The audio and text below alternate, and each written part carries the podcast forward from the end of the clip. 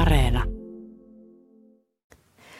This week we look into the world of volunteering in Finland, including the benefits. I think it's a really good way to sort of learn how things work in Finland whilst you have kind of like a little bit of a safety net.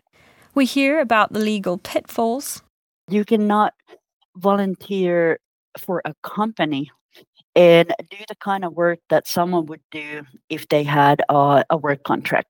And we also wrap up the rest of this week's news from Finland. We don't accept any attempts to undermine our national security.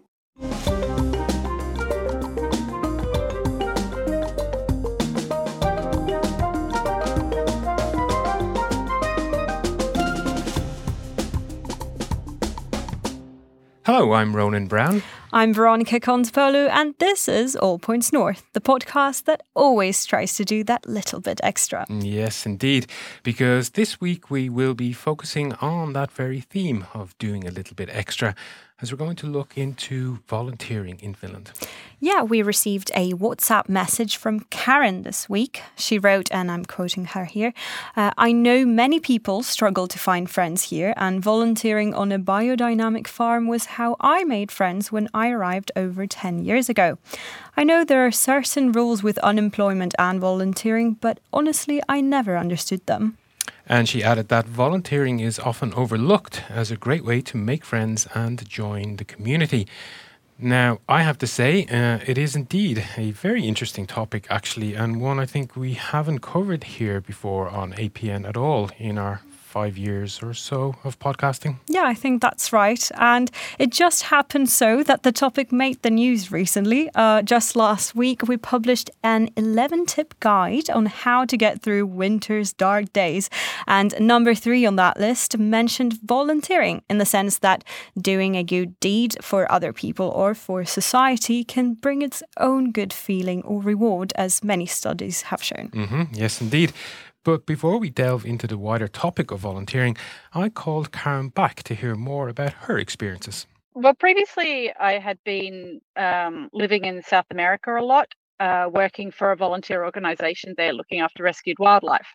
Um, because back when I started travelling fifteen, twenty years ago, uh, it seemed to be the done thing that when you went to sort of like a poorer country, most people when they were backpacking would do a stint of volunteering, either with animals or orphanages or something like this. So I was, um, I, sp- I, I mean, I still do, but I was at that point heavily involved with a volunteer organization in Bolivia. And I met this one Finnish woman um, during my time there. And so she was the only person who I knew aside from my grandmother when I moved to Finland. And um, so when I moved here, I pretty much had nothing. I ran out of money. Um, I had absolutely no plans. I was just going to see what happens. And I was staying with my grandmother, um, which when she doesn't speak English, my Finnish is not very good. Um, and it was a small apartment and I started to go a little bit crazy after a month. So I contacted this one Finnish girl who I knew. And um, yeah, she had actually been volunteering in Finland at this uh, biodynamic farm near Hainala. And um, so through her, I went up there and yeah, I just ended up spending part of the summer up there. Um, and that's how I made quite a few friends who okay. then, you know, through them um, met more people. And, and that's kind of how my social circle kind of grew from there. Okay. Would you say that was kind of the main benefit then of the experience or, or what were the benefits? Um, I mean, as somebody who visited Finland but never lived here, Uh, it was really nice to meet a lot of Finnish people, um, but also it was a biodynamic farm um, outside of Hainala in the forest. So it was also a very good experience of kind of like a somewhat murky kind of experience, even though it was a farm.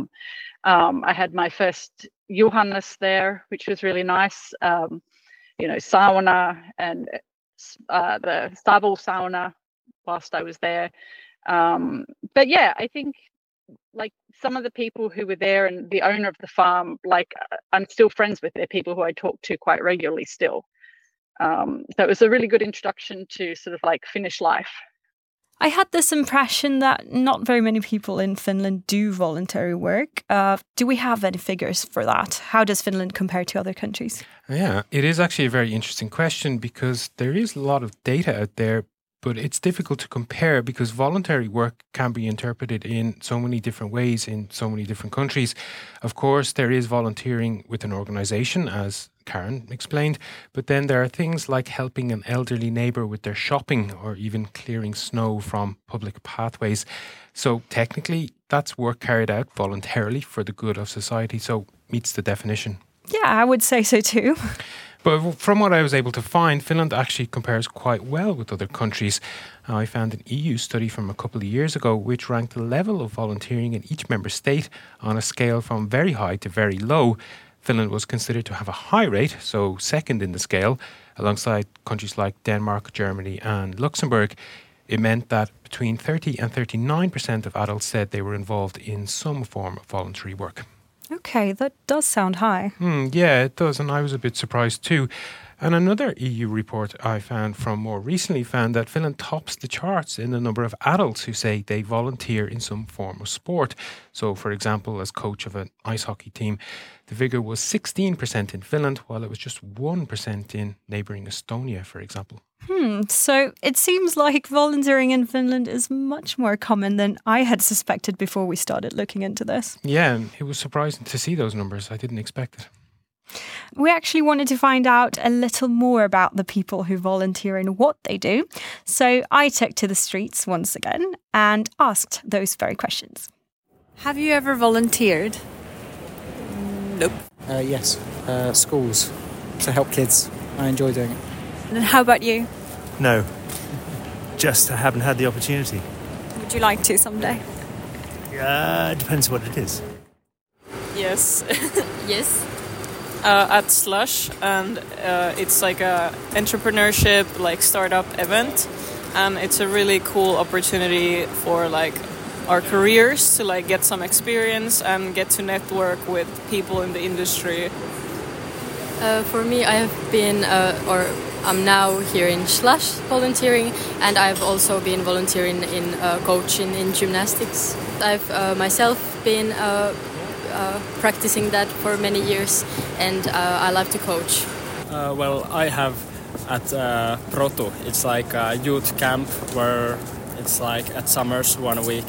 I have done that uh, three times, being like a camp leader. Yes, I have. Yes, I have um, helped in um, uh, Flea Market and uh, in the church where they give uh, food away to. For free to the people who are suffering poorness. And mm. So we heard a wide variety of answers there, but how does that correlate with the data?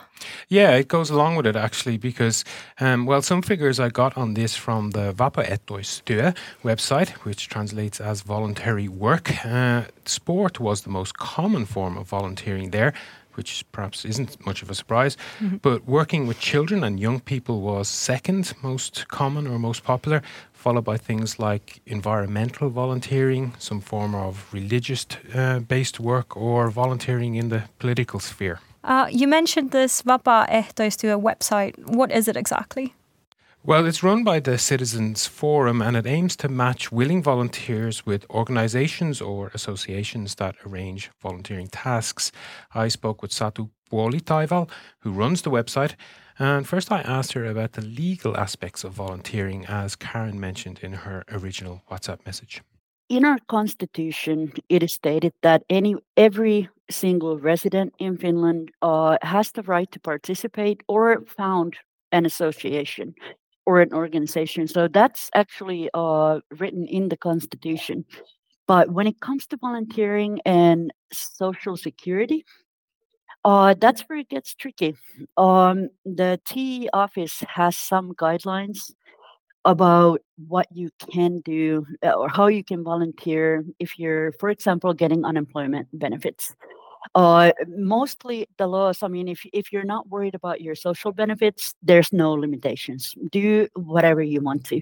But if you are worried about your, your social benefits, uh, I would assume I have not found any uh, articles. I was doing some research before this interview. I have not found any articles regarding uh, immigrants. But for example, uh, unemployment payments can be canceled if you do the wrong kind of volunteer work. And I would say that the, the basic um, rule is that you can volunteer for any organization that promotes uh, well-being of some group or of the society. But you cannot volunteer, for example, at your brother's restaurant. Uh, you cannot volunteer for a company and do the kind of work that someone would do if they had uh, a work contract. So basically in Finland, you can volunteer to help others um, in the kind of tasks where monetary comp- compensation is not expected and it is not usually given. But to benefit um, to benefit a, um, uh, a firm or to benefit some company by volunteering, uh, that is not allowed. Just you mentioned migrants there, and I was going to ask that uh, there is an impression, I think, that um, foreigners living in Finland aren't as involved in voluntary uh, activities as, as maybe the native population or the Finnish population. Have you observed that, and, and what do you think is causing that? Um, I do think that you're right about that, and um, like I mentioned, well, yeah, before the before the recording, uh, I mentioned a couple of things, and I think one of them is uh, misconceptions about volunteering. Uh, I have heard from some groups of people that they consider volunteering as like like like slave work, you know. Uh, because in many countries, volunteering is very, very different. You, it, it is, it, it just doesn't happen the same way it does here. There may be misconceptions about gaining employment after volunteering. Lack of information, I believe, is the is the main cause. And I train professionals on recruiting. And uh, this year, one of the segments that I was uh, that I was teaching was how to reach immigrants, how to reach this like untapped potential for volunteers. And the problems are obviously language barriers, also cultural barriers. Um, in some cultures, you cannot do certain things with men and women present. Uh, which is understandable. Um, as a volunteer, I have, for example, Uh, I'm a I'm a first aid uh, response volunteer, or have been with the Red Cross, and I've done quite a few um, first aid classes for, for example, Somali women. And the problem was that you could not have a male person there training because it involves touching, and it involves so there's a lot of cultural Uh, differences, but the main thing is that we have to get material out in different languages. We have to actually reach out to the immigrant popul- populations. We have to go where they gather. And this is my understanding of the situation, and this is my, you know, how I see it. Yeah. Uh, I think that in Finland, there's a lot we need to do to reach a different immigrant population. populations. And what do you see as being the benefit then to to to that um, for both the immigrant the immigrant communities and also Finnish society? Well, first of all, I mean, overall assimilation and and basically like this inclusive society is a benefit for everybody. Uh, instead of being divided into groups, like you guys are immigrants, we are Finnish people. Uh, the more we network, the more we meet people from different backgrounds, we build a more inclusive society. And and that's what we all should aim for. And for the immigrants, obviously, it's easy to say that if you are able to participate in volunteering, it can help with uh, language skills. Uh, it can help with understanding the Finnish culture better.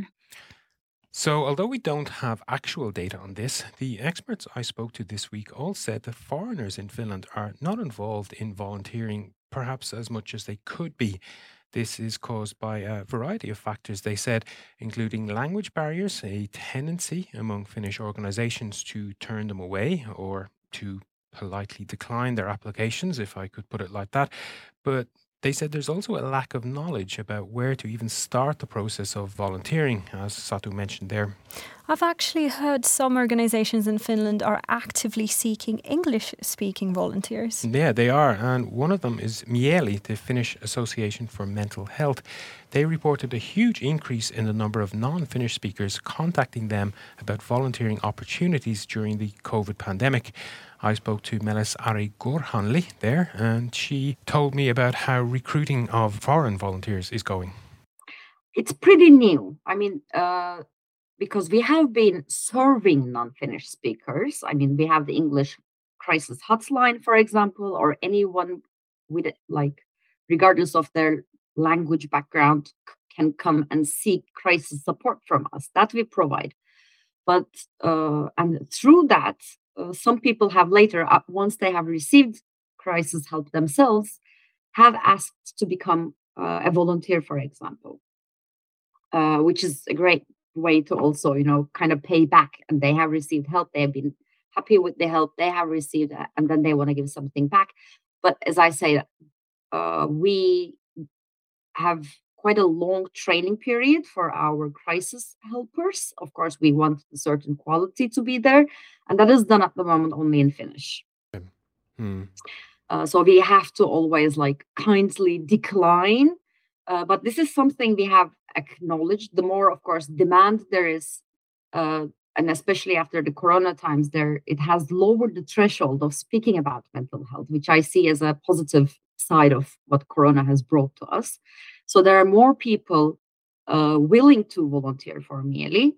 Uh, but now we focus more on the preventive methods. Instead of the crisis support, uh, we offer the path in well-being activities, uh, which involves raising awareness, uh, facilitating groups, uh, instructing, you know, any any arts, crafts, nature, uh, sports activities. Mm-hmm. So that's one path they can come to, where the being a volunteer path is easier. It doesn't demand uh, such a long training, and it doesn't demand also a longer time of dedication.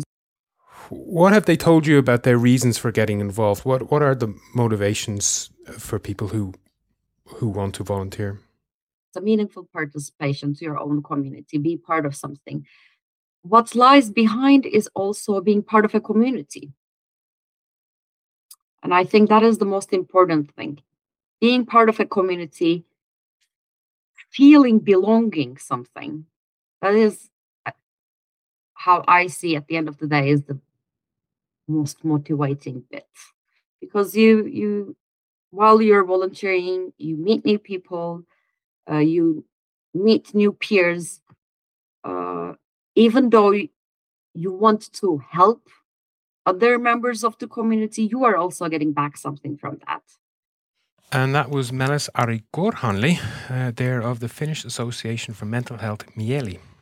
Have you done any volunteering yourself in Finland, Ronan?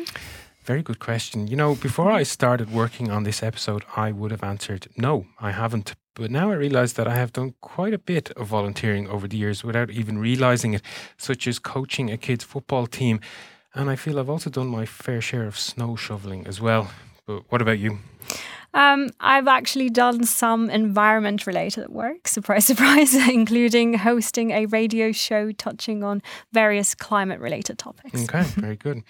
But before we move on from this uh, segment, we do, of course, want to hear from the audience about this topic.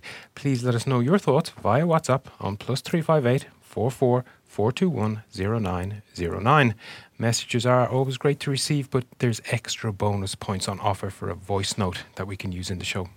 And because we gave the first word on this topic to Karen, who sent us the original message, we wanted to give the last word on volunteering in Finland to her too. I think it's a really good way, especially it, it depends on what sort of volunteering you want to do. Um, but I think it's a really good way to sort of learn how things work in Finland whilst you have kind of like a little bit of a safety net, because it gives you almost like an instant community, like of people who you can ask, like, how does this work? Or I'm having this problem and it's a bit confusing. Like, how do I, how do I go about it? Um, I think in that way, it, it just gives you like an instant network. I also think that a lot of foreigners, when they're trying to make friends, they go to like hobbies is generally the biggest thing. Um, but not every Finn who is in your like class or doing your hobby is actually interested in making friends outside of that hobby. Like, fine during the class or during the sports activity, but not necessarily to invite round for dinner or to go out for drinks. Whereas I think people who volunteer generally have a different mindset and sort of are more open and wanting to have a bigger community and have a bigger network base. So that's why I think it's I think it's really helpful for people when they come here.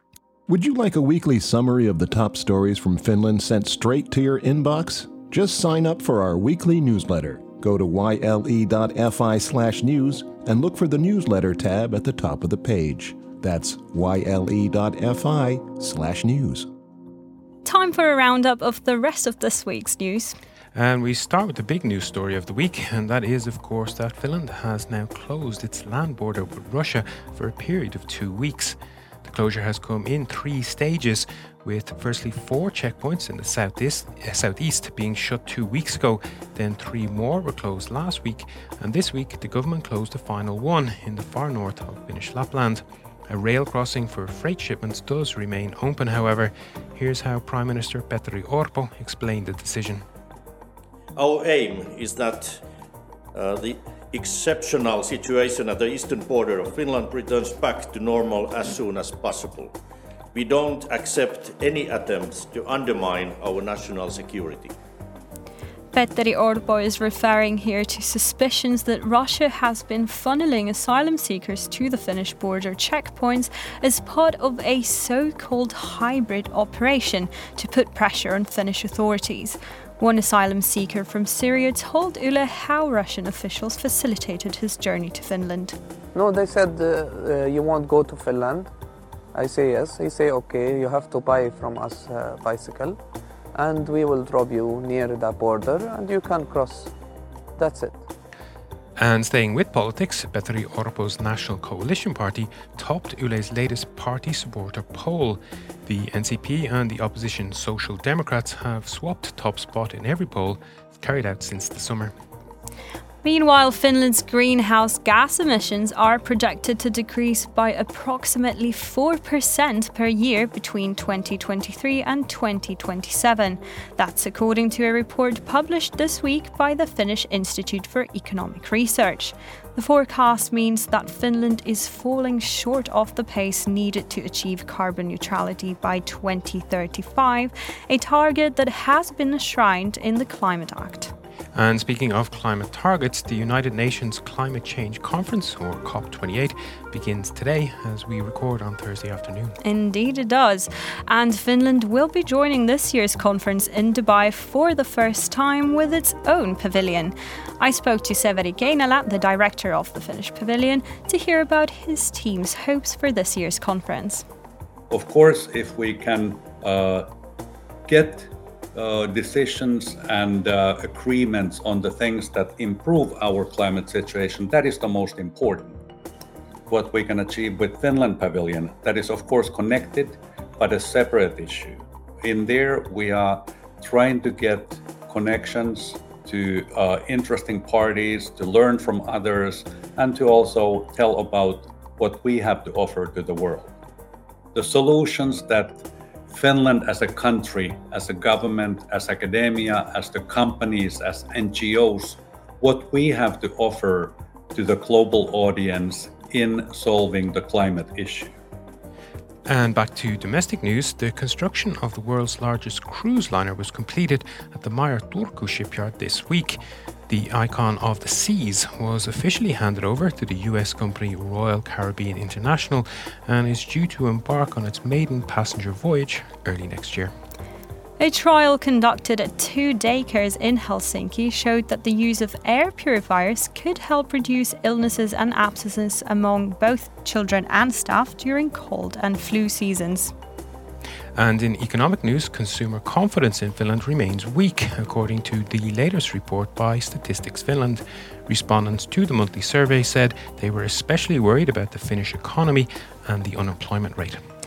And finally, lots of Finnish media this week picked up a new listing for Helsinki on Airbnb, the studio apartment that was home to Eurovision star Käärijä before he was famous. It doesn't come cheap though, with the price to stay there for a weekend coming in at seven hundred sixty-four euros. Ronan, are you tempted to stay at Käärijä's old flat? Mm, uh, not particularly. I can think of better uses for seven hundred sixty-four euros. But given the Eurovision fever that we saw in Finland earlier this year, I reckon there'll be plenty of demand for that one. True. You can join the conversation too. We want to hear what's on your mind. Just leave us a voice note or text on WhatsApp. Our number is plus three five eight, four four four two one, zero nine zero nine. And that's almost all we have time for this week. The weekend is approaching, December is on the horizon, and we've made it through another November. So, any plans, Veronica? Well, I was hoping to catch the film Lapua nineteen seventy-six while it's still showing at the cinema. It was a while ago that it came out. Mm-hmm. Um, the Finnish side of my family is actually from Lapua originally, so there is a personal connection to the film. Okay. Um, how about you, Ronan? Any plans? That sounds really good. Uh, well, I think I'll probably stay indoors to avoid this recent cold snap, so an Ulla Arena tip would be very welcome. I'm glad you asked. um, The Lobster portrays a dystopian society where single people must find love within forty-five days or face being transformed into the animal of their choice. And a small warning, um, the film is infused with director Yorgos Lanthimos' signature style, which is actually quite bizarre. Okay. Hmm, sounds very Black Mirror. I think I'll have a look. For now, though, I'll just say a very big thank you to you, the All Points North audience, for listening to and supporting this show. I'd also like to give a big thanks to our audio engineer, Juha Hjelm. We will be back again next week. Bye. Goodbye.